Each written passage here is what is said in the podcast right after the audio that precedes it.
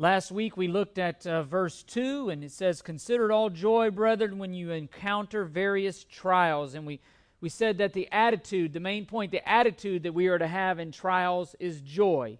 It's not a feeling, but a learned, disciplined mindset toward our trials. And we said that, that this because God is sovereign. We can have this attitude of joy because God is sovereign. And, and uh, Friday, uh, we were we were bad parents and we took our kids out of school and we, we thought we'd be uh, good to them and, and take them to Disney. We had one day left on a pass that we had and and and we should have turned around about five minutes after we left the house. We, you just knew it was going to be. You ever had one of those days where you're like, it'd be better, just stop, cut our losses, let's just head back to the house.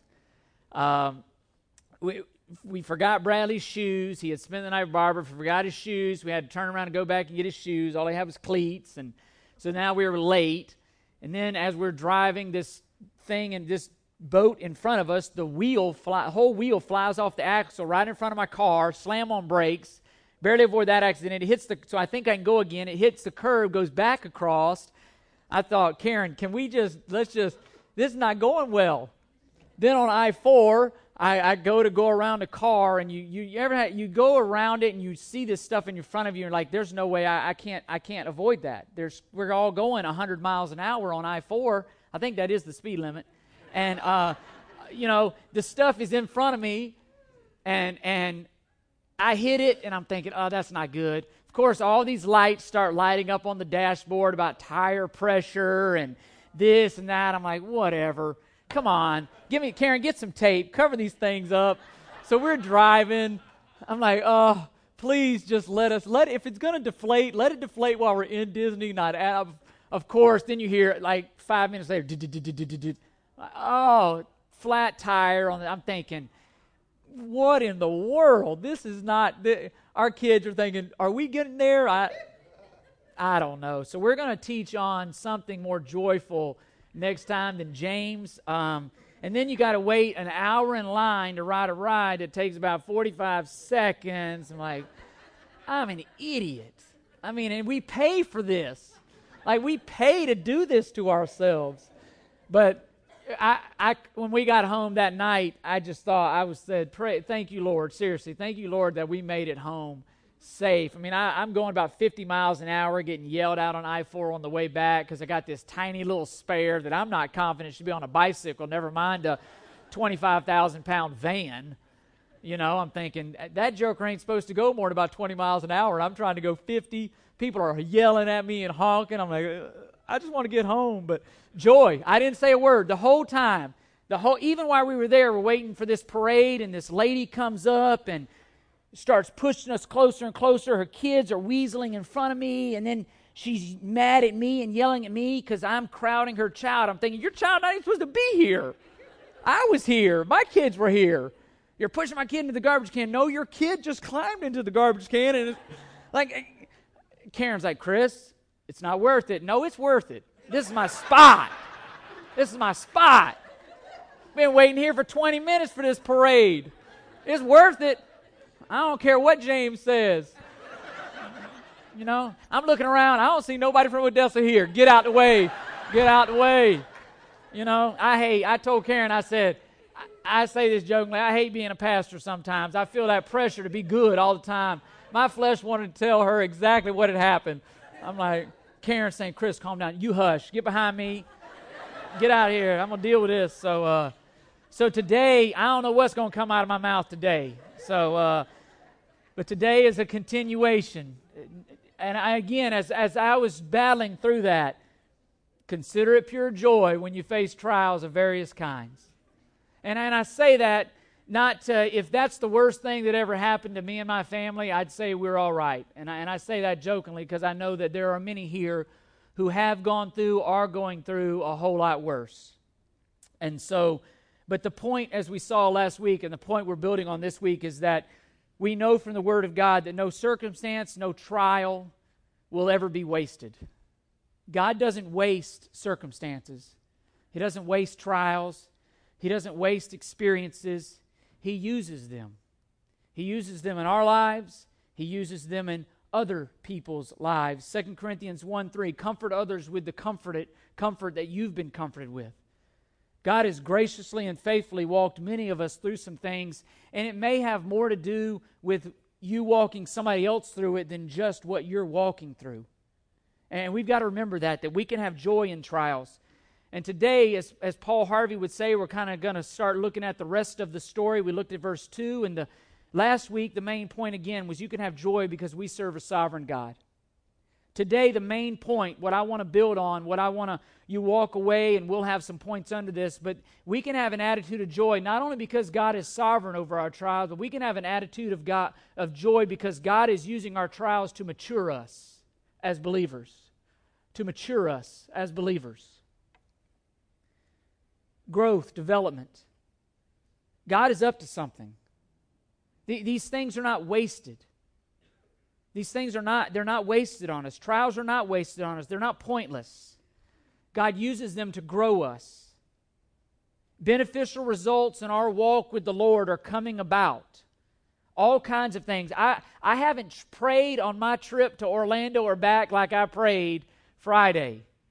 You know, I just jump in the car and just think, hey, you know, everything's going to go well. It didn't go well. I was grateful that night about 11:45 when I laid my head on the pillow, I was so thankful to just be home.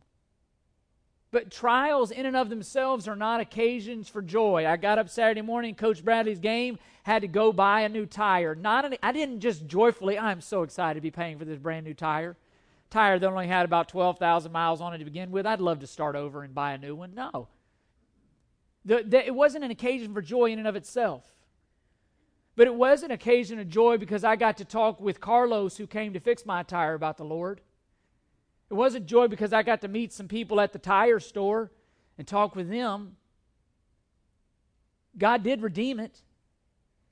And the thing about my life, and the thing I have to realize is this: are those is sharing the gospel with those people worth my struggle? I, God would say certainly it is. My flesh sometimes would say no, but God would say absolutely they are.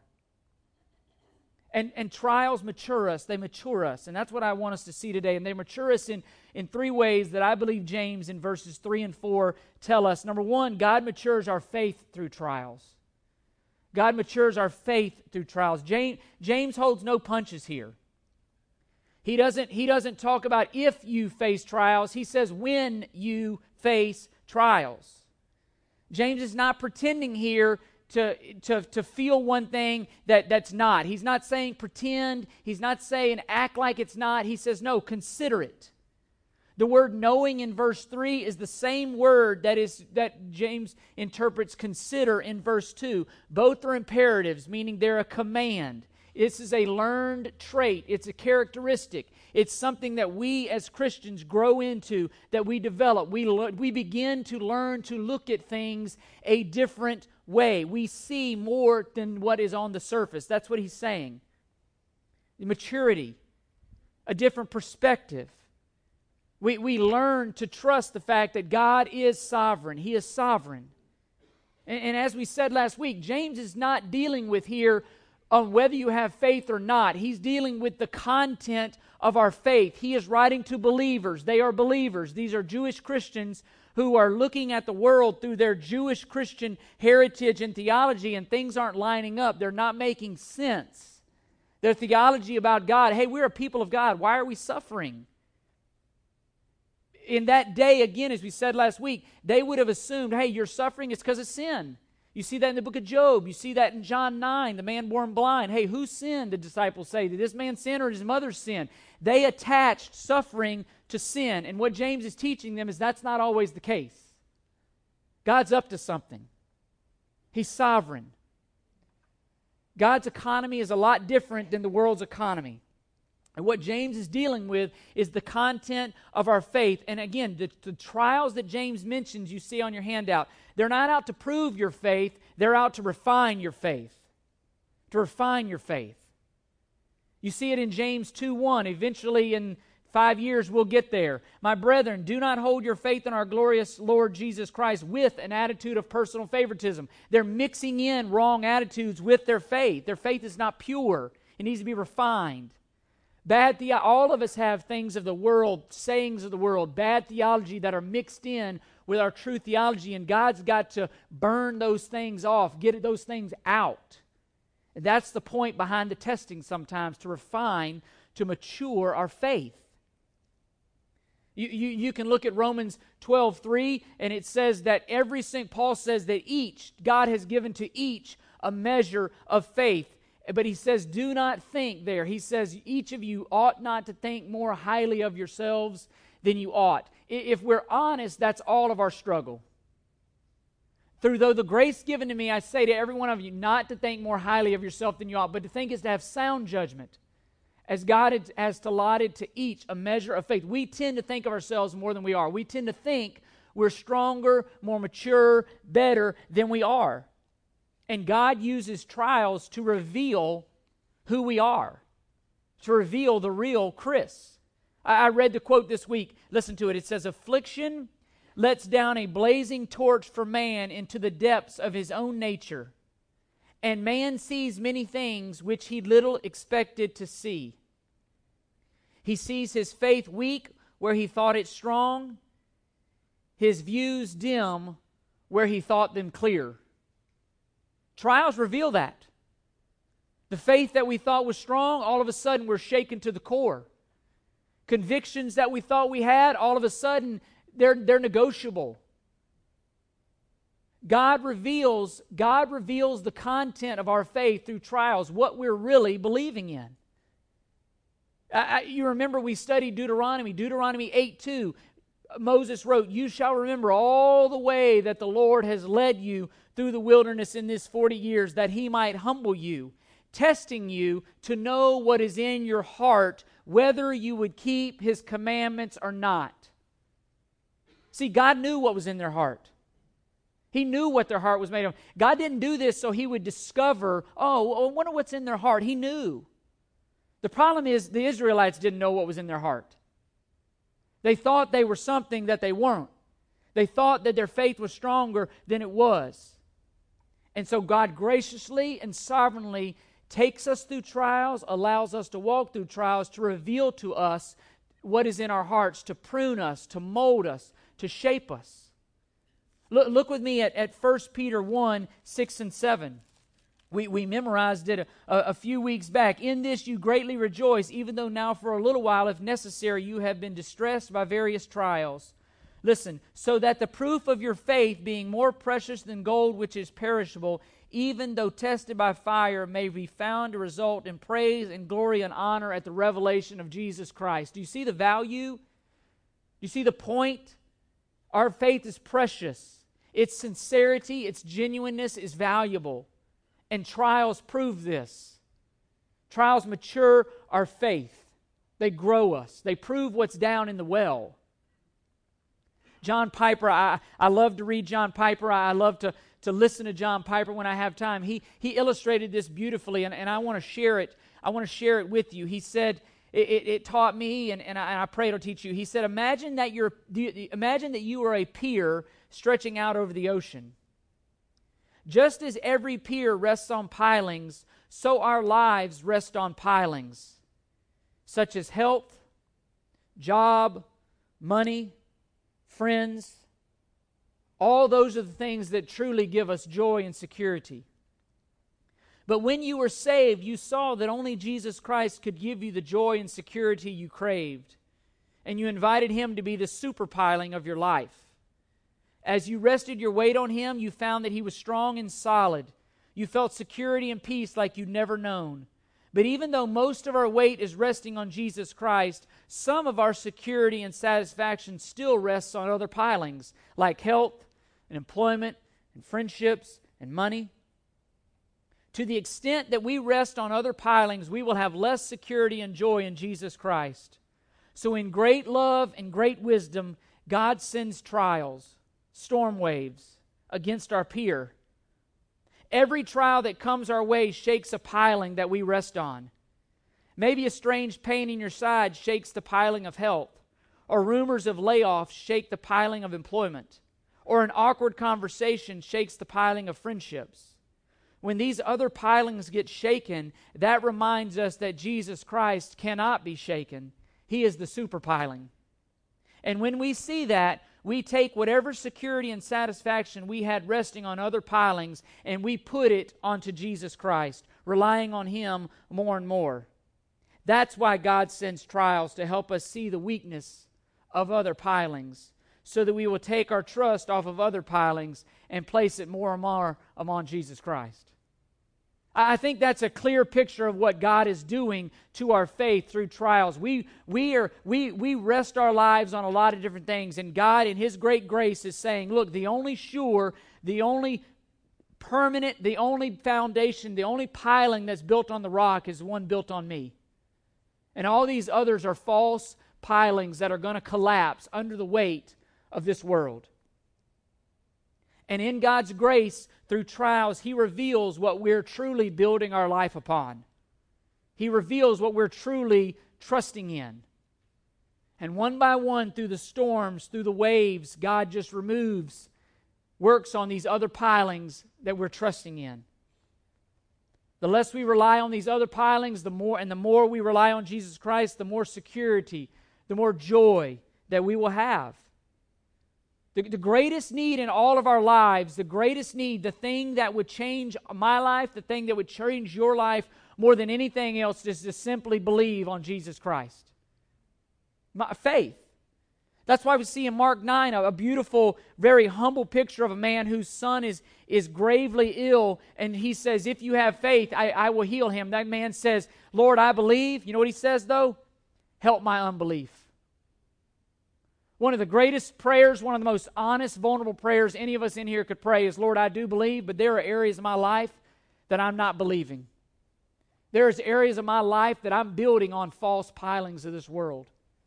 Lord, I believe, help my unbelief. And God, through trials, matures our faith. We learn that He is trustworthy. We learn that He is faithful. We learn that He will never leave nor forsake. We learn that His mercy is enough. We learn that His grace is sufficient. But we learn that through trials. He matures our faith. Not only does He mature our faith, but God matures our endurance through trials. Look what He says knowing the testing of your faith produces endurance. It's a process.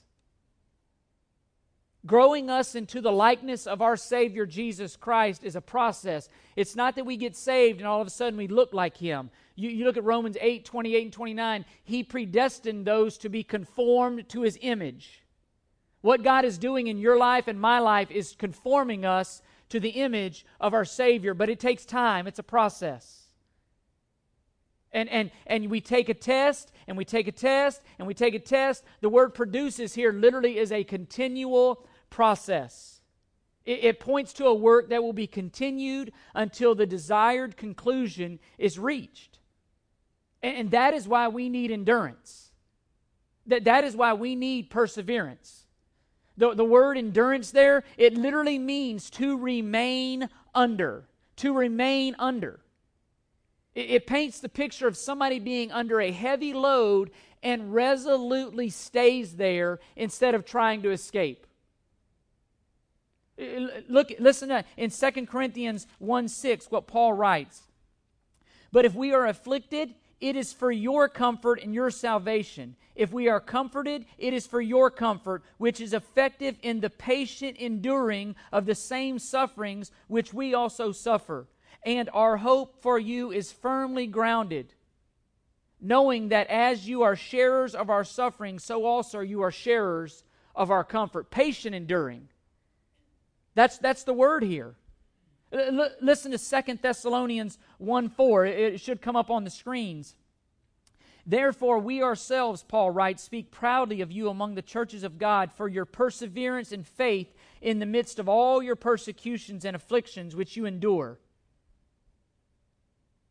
This is a plain, verse 5, indication of God's righteous judgment, so you'll be considered worthy of the kingdom of God. Patient enduring. The word here is not a passive attitude. It's not a, it's not a resignation. It's a brave attitude. It is a settled conviction that confronts our difficulties and contends against them. It's not just to sit back and I guess that's just my lot and I got, got no. It's a bold conviction about who God is. It's a brave attitude. It's a settled conviction that confronts the trials. This is a person, James writes, because of Jesus Christ, because of the truths of his word, because of all the promises. 2 Corinthians 1.20 says, For as many as are the promises of God, in him they are yes. We take our trials and we confront them boldly and bravely, built on the promises of God. This is not just to sit back and let go and let God. We boldly face them. It's a tenacity that holds up under the worst of criticisms. It's a boldness that faces whatever we face, knowing that God is faithful. What, what James is pointing to here, literally, it's staying power. The one thing that we lack as Americans is what? Staying power. We're very good at quitting. We're very good at doing easy things. We're very bad at doing hard things. And the one as Christians, God wants us to have staying power. And he says, you know where it starts? It starts with your faith. Of central importance is the content of your faith. It is foundational that you believe this word and you believe accurately. Again, last week, their bad theology toward trials resulted in a bad way of facing, an incorrect way of facing trials. We need sound theology. We need to think rightly so that we will live rightly. It's the same thing Paul talks about in, in 1 Corinthians 15 58. He says, Therefore, my beloved, because of all these promises, because of everything God has done, look what Paul says, specifically the resurrection. Therefore, my beloved brethren, be steadfast, immovable, always abounding in the work of the Lord, knowing that your toil is not in vain. He's built on promises, it's built on truth muscles, muscles in the same way. Clearly, I don't understand this. I, I, I try not to do this, but muscles, they say muscles get stronger with resistance. Clearly, I'm not running that route. But, but, but you put a lot of weight on and you learn to push it off. And your muscles grow and they grow and they grow. Clearly, I'm the guy that says that looks hard. I'll just walk out of the gym. I'll go, I'll be over here. Y'all find me. But Christians, listen, Christians learn to remain faithful to God over the long haul when they face difficulty. We learn to remain faithful. And God knows this. In order for us to accept this, embrace this, and carry this with us this attitude of joy, we have got to learn to, to adopt a God centered perspective of life and of trials. A God centered, not a Chris's happiness centered, a God centered perspective of life and trials. And here's what I mean by this. Here's what James is writing, and I, and I, I think this is what James means. When trials come, what does your flesh seek? You know what my flesh wants to do? Just get out of it as soon as possible. Our flesh, when trials come, our flesh simply says, How do I get out of this as quickly as possible? How do I, how do I stop it? How do I end it? Just end it. I don't care what it takes, end it. If it means run, we run. If it means quit, quit. If it means cheat, cheat. If it means lie, lie. Just get it over with. Again, the, what's the world's philosophy? The ends justify the what? I guarantee you that bad theology is affecting us. I guarantee as Christians. Whatever it takes, just get out. And hear me, what James is saying is if the goal is simply to fix our circumstances, if that's our perspective, just fix my circumstances, then trials will never, ever, ever produce the joy that James is writing about here.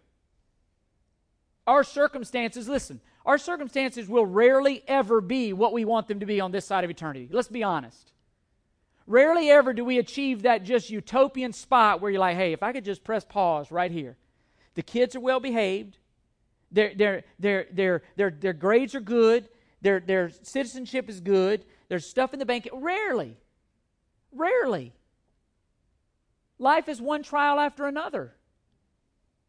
And, and, and so, if, listen, rarely can we fix our circumstances so that we get them to be where we want to be either. So, rarely are they where they want them to be, and rarely do we have the power to get them to where they want to be because there's a lot of things that are out of my control. And, and so the joy for the believer, listen, what James is saying is joy for the believer is not based on circumstances. Joy for the believer is in spite of circumstances, in spite of the circumstance. And that's where he's saying if, if it's simply fix the circumstances, that's not biblical joy. But if our goal is aligned with God's goal in seeking to know Him and be intimate and fellowship and, and His likeness and His character, we won't try to pull the eject cord immediately, but we'll remain under the trial. We'll do the hard work. And it's that's the mindset where we can have joy in trials because we have a God perspective to the trials. Our faith allows us to walk through the trials. We understand that we have serve a sovereign God who is not wasting anything that we go through, that He is sovereign over the trial. And not only that, He's doing something in the trial. Listen, look at Romans 5. Romans 5, verses 3 through 5. And we and not only this, Paul writes, but we exult in our tribulations. Joy. Why? knowing that tribulation brings about perseverance, and perseverance, proven character, and proven character, hope. And hope does not disappoint because the love of God has been poured out within our hearts through the Holy Spirit who was given to us. Here's, the, here's why I read that. Paul provides the whole link, the whole process of what God is doing through trials. You notice what James does? James stops it short at endurance. It's the same, it's the same process. He says brings about perseverance. James says stop there for a second. Stop there at perseverance. Here's why. James inserts the word, you notice what he says? He says in verse 4, let endurance have its perfect result so that it may be perfect and complete, lacking nothing. There is a tremendous amount of truth and application here in that simple three letter word, let. This is a command. That is a command he's saying there. He is basically saying everything else in the process depends on your endurance. Everything else in the process is built upon the fact that you persevere. And what James is guarding at, he's saying all that stuff Paul wrote about in Romans 5, proven character and, and proven character hope, you're not going to get any of that unless you persevere. You pull the eject cord if your, jo- if your goal is simply to fix your circumstances, you're not going to get the proven character and you're not going to get the hope. If we do not carry things out, if we don't remain under, we are not allowing God to do His work in our lives. We're not learning what God wants us to learn. We're not doing what He wants us to do. We're not growing. Our maturity will be incomplete. You don't learn character by quitting. You don't learn character by just getting out. You learn it by enduring. You don't develop hope by quitting. You develop hope by remaining under. And, and this is where I said a couple weeks ago, throughout James, there is the constant battle. Are we going to live our lives based on earthly wisdom, or are we going to live our lives based on godly wisdom? And we'll deal with that specifically in chapter 3, verses 15 and 17. Earthly wisdom, earthly wisdom, our flesh, our flesh only wants to get out as quickly as possible. This is the battle in you and I all the time. Just get out as quickly as possible. That's what my flesh says. Just end it. Just get things back to normal. I don't care what it takes. Just get it back. You know what godly wisdom says? God wants us to remain in the trial until we get out of it all that God intends. And there's a battle going on in our heart. It's like a child. We've all been there. I, I feel like I look as I was talking about this, I feel like my high school days, this is what it was built on. It's like a child who simply wants to memorize the material in order to pass the test and get it over with versus really learning the material. So many tests in my days, I would look back like a week later, I don't even know what was on that test. I crammed a bunch of information in my mind simply to pass the test and do what I needed to do, and then I moved on. You know what? I did not learn the material, I did not grow from the class. And, and, and, again, why? Because we didn't learn. We took shortcuts. We cheated and, and, and again, how many times in our lives do you think that we didn't learn the lesson from the trial because all we wanted to do was get out of it? It's like the, the parent who says to the kid, they'll never learn. They'll never learn. You know why? Because either we're enabling them or they're quitting. They haven't learned the test. And you know what happens down the road? Surprisingly, find ourselves in the same same trial. You know why? Because we didn't learn that we didn't learn. God's still got to refine our character. We didn't learn the lesson. Mal- a, a, gentleman by the name of Malcolm Muggeridge. Now, that would be the trial for me right there, growing up with the name Malcolm Muggeridge. If you know him, forgive me, that would be a trial.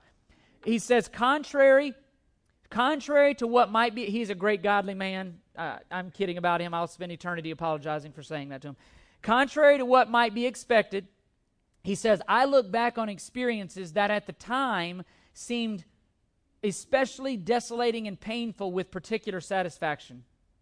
Indeed, I can say with complete truthfulness that everything I have learned in my 75 years in this world, everything that has truly enhanced and enlightened my existence, has been through affliction and not through happiness, whether pursued or attained. You know where we learn life's lessons? You know where we learn and we grow the most? It's in affliction. It's in affliction. It's not sitting on the beach everything going well. That's not how we're molded into Christ likeness. And Jesus was very honest with his followers. They hated me, guess what they're going to do to you? Hate you. They persecuted me, you know what you can expect? Persecution. Paul said the same thing, 2 Timothy 3:12, those who desire to live a godly life in Christ Jesus will have their best life now. He says we'll be persecuted. Persecuted. Here's, here's what awaits, believer, persecution. But, but have a different, have a godly perspective. You know what awaits beyond that? An eternity that says this no matter what you face here on this life, it'll pale in comparison to what God has in store. No eye has seen nor ear has heard the greatness of what the Lord has in store for you. Godly perspective. But it's going to be, James says, it's going to be through endurance. Let endurance have its perfect result. God is up to something. Look, look with me at 1 Corinthians 10 13. It should come up on the screen there. 1 Corinthians 10 13. Look at what Paul says. No temptation has overtaken you, but such is common to man. And God is faithful, who will not allow you to be tempted beyond what you are able, but with the temptation will provide the way of escape also, so that you will be able to endure it. You see, you see what God's escape is? God's escape is endurance. He gives you the grace to endure it. He doesn't give you the grace to stop it, He says to endure it. God, God's grace says, I'll give you the grace to walk through it. Same thing he said to Paul in 2 Corinthians 12 take this thorn, take this thorn, take this thorn. You know what his answer was? My grace is sufficient. I gave this to you, Paul, to keep you from exalting yourself. My grace is sufficient. The escape is walking through the trial and learning the lesson, it's perseverance. And God is faithful to help us with this. We would rather it end. And again, I, say this, and whole time I'm preparing, I know the trial. I know the trials that many of you are facing. And, and, and hear this as an encouragement. Hang in there. God is up to something. And no matter, no matter what we've done, it, God is up to something. He's using it. We, we would rather end the trial, but we would miss on the maturity. Listen to me. What James is saying, what Paul is saying, what other writers throughout Scripture are saying this trials are doorways to God's grace.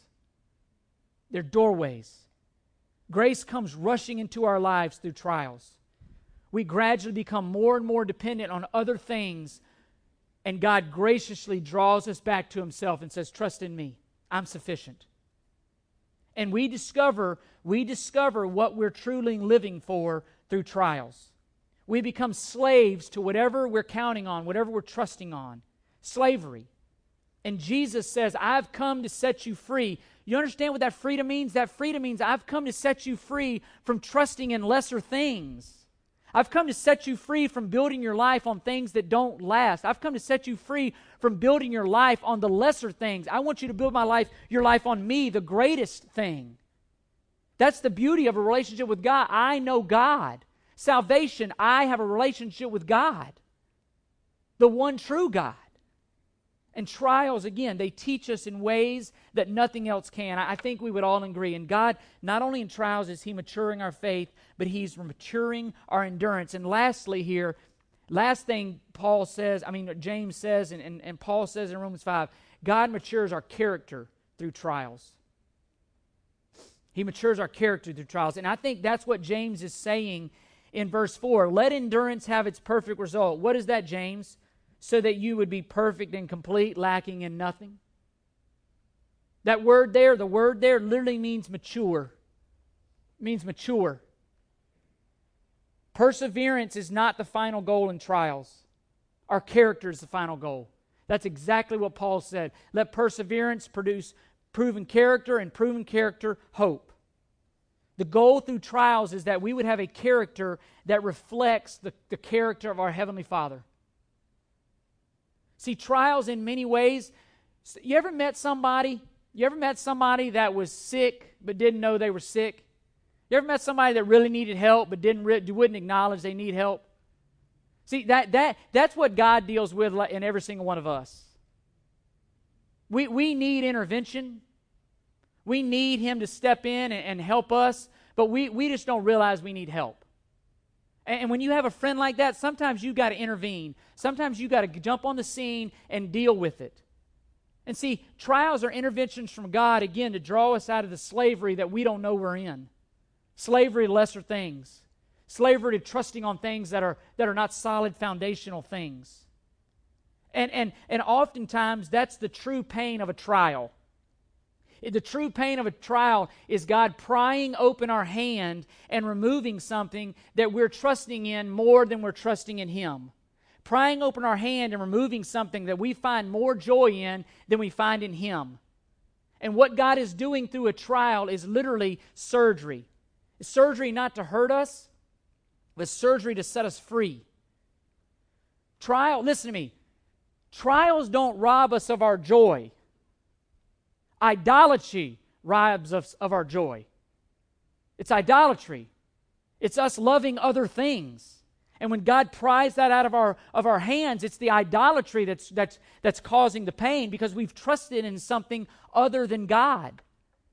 We get angry and mad and frustrated because deep down, listen to me, all of us, this is true for all of us. You know why I was mad? Part of the reason why, now I say that deep down, but praise the Lord, we're in James 2, and I'm sitting on the side of that road, and I'm thinking, part of my flesh is thinking, I don't deserve this. Man, what did I do to deserve this? I'm being a good father here. I'm taking my kids to Disney World, giving them a day out of school. Man, I don't deserve this. If, if we're honest, if we're honest, that's part of the struggle with trials. Deep down in places we don't know about, to quote a, a movie, deep down in places you don't like to talk about at parties, we feel entitled to whatever it is we're losing. We feel entitled to whatever it is we're losing. I deserve that. I'm worthy of that. You, you can't take that from me. We, we believe, listen to me, in sinful humanity, we believe that we deserve more than we're getting. Let's be honest. We deserve that we're, we believe that we deserve more than we're getting. And thus, we don't respond. We respond without joy when we don't get something that we think we deserve to get, or when we lose something that we're holding on to more than God. Deep down in all of us, we think we deserve. Because guess what? I underestimate my sinfulness and I overestimate my self righteousness. I think I'm worthy. I think I deserve. You know, God was wise in saving Chris Basham. Burnt. That's not good. That's not true at all. We, we, we, we think we deserve more than we, than we do, and sometimes that's the case. And God is teaching us about who we are, He's refining our character. And listen to me. If you don't walk away from anything else, listen to this. Maturity is not the result of the number of trials that a person encounters, but rather the way a person encounters the trials. Maturity is not developed by simply facing lots of trials. Maturity is developed in the way you face trials. You can go through a lot of trials and, and, and miss it. It's the way that we encounter the trials. If we approach them only to get out, you're going to face a lot of trials. You're going to face them anyway, but you're going to go back to the same one. And God says, I want to walk you through the trials so that in the end result, your character is refined. At the end of the day, you look more like me, sacrificial mercy, than you did at the beginning. Listen to me. Our being, our person, is the goal. Who we are is the goal. Who we are deep down is the goal. You know, I, I, a whole way home, kids are falling asleep and Karen's asleep. I'm thinking, man, why, why, did, why, why, why did I, my flesh react to that woman? Deep down, I felt like I deserved to be where I was. I'd earned it. I, it was self righteousness. And the whole time, the, whole time, you know what's ringing in my head? Sacrificial mercy. Sacrificial mercy. Sacrificial mercy. You know, my flesh wanted to say, no, no, no, not no sacrificial mercy. Rights. I was here first. You know, my, my argument to that woman was she wanted to say they were here first. You know, my flesh said you were not here first. I was here first. I saw you when you dropped your kids off in front of me and they weaseled in between me and this garbage can to get this better spot. It's flesh, not sacrificial. I mean, the kid's only this tall. I can see over him. Well, uh, Chris, what are you doing? Sacrificial mercy. Not godly wisdom versus worldly wisdom. See, the problem is deep down inside, there's still a lot of me that doesn't look like my Heavenly Father. And God says, by grace, I'm going to use these things to reveal that to you, Chris. And maturity, if you if you wanted to look at a theme of James, maturity is a theme of James.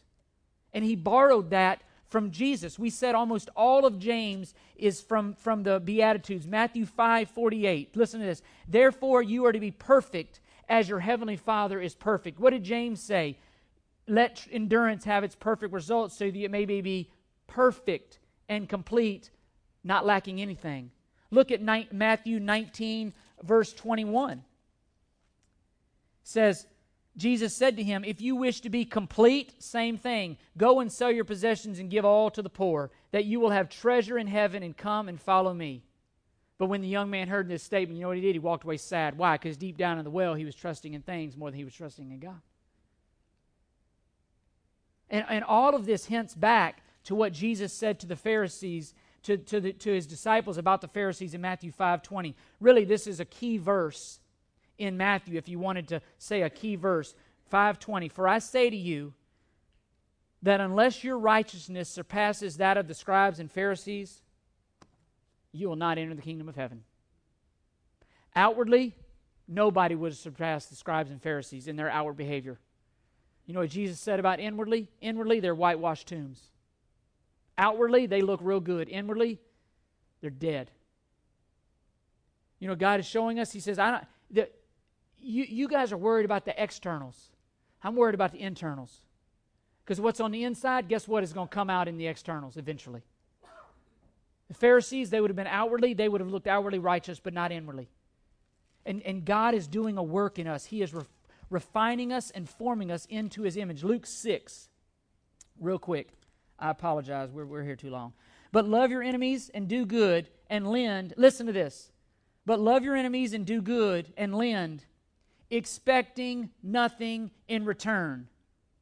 And your reward will be great, and you will be sons of the Most High. For he himself is kind to ungrateful and even men. Be merciful, just as your Father is merciful. Sacrificial mercy. It reflects our Father. Listen to me. That God, God's ultimate goal through trials is to mature our faith so that our character reflects His character. Philippians 2 God is working out that which is in us. He says, verse 16, hold fast the word of life, so that in the day of Christ I will have reason to glory, because I did not run in vain nor toil in vain. But if even if I, Paul says, even if I'm being poured out as a drink offering upon the sacrifice and service of your faith, I rejoice and share my joy with you all. God wants to develop a full, mature believer in Jesus Christ. Don't, don't look outside first when trials come. Understand what God is doing on the inside. Trials in that way can be windows into who we truly are. They're windows. It's like those little warning lights, again, that I had no idea what was going on, but that little warning light on the dashboard said, hey, you got a problem. You better pull over. They, they do that out of grace. That's good for me. Now, some of us, like I've said before, put a little piece of tape over that thing, and that's not good. But in that case, it said your tire is about to blow up you better pull over. And God, through trials, is saying, look, your heart is not right. Your, your whatever is not right. And He's refining it. And the bottom line is this trials can only bring joy when God is our goal. If circumstances are our goal, if wealth is our, if, if earthly, fleshly, temporal things are our goal, trials will not bring joy, but they will bring joy if God is our goal. If you want more of God, if you want intimacy with God, trials can be a source of joy. And, and I pray that we would be a people who allow God to do whatever He sees necessary in order that we would have a pure faith, mature lives, that, that we would have undivided loyalty and devotion to our great Lord and Savior. And, and I pray that we would be a people that would be honest about who we are, honest about what God is doing in our lives, that we would be a people that receives one another no matter what they've been through, no matter where they're going, no matter what they are going through that knowing that God is at work in our lives. And I close with this. Ephesians, this would be my prayer for not only me, but for all of us. Paul says, for, I, for this reason I bow my knees before the Father, from whom every fi- family in heaven and earth derives its name. Here's Paul's prayer that he would grant you, according to the riches of his glory, to be strengthened with power through his Holy Spirit in the inner man, so that Christ may dwell in your hearts, and through faith, and that you, being rooted and grounded in love, may be able to comprehend. Listen to this. Paul says, I wish, I pray that you would be able to comprehend with all the saints what is the breadth and length and height and depth, and to know the love of Christ which surpasses knowledge, that you would be filled up to all the fullness of God. At any moment in your life, do not doubt whether God loves you. Do not doubt whether God loves you. He loves you far beyond it. If you're here today and not a believer in Jesus Christ, hear this. He loves you. The cross proves that. If you're here as a believer and maybe have wandered away, He loves you. Come back, repent. If you're here and say, Well, I have no, again, no relationship, here's how it starts repent. Ask forgiveness. Admit you're a sinner, repent, and run to Him. I, I pray that we would be a people that comprehends over time the depth of God's love for us. That even though we walk through trials, even if He takes us through trials, He loves us. And He loves us enough to shape us into His image and not allow us to stay where we are. I, I pray that we would be a people that would mature, be, that would allow God to mature us no matter what the cost. That we would walk through things and not just run from things. And that we would be a people who walks through things with each other and lets nobody walk through them alone.